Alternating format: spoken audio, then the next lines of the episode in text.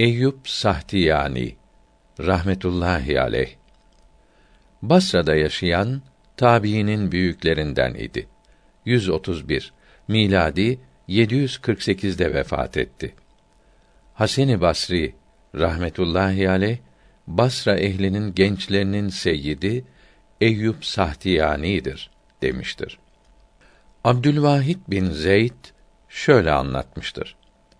Eyüp Sahtiyani rahmetullahi aleyh ile Hira dağındaydık. Ben çok susadım.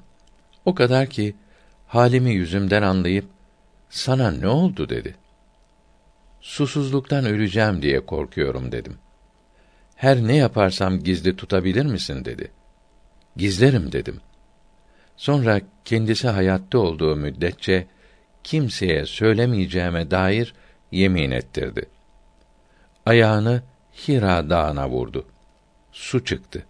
Kanıncaya kadar içtim ve biraz da götürdüm. Bunu o hayattayken kimseye anlatmadım.''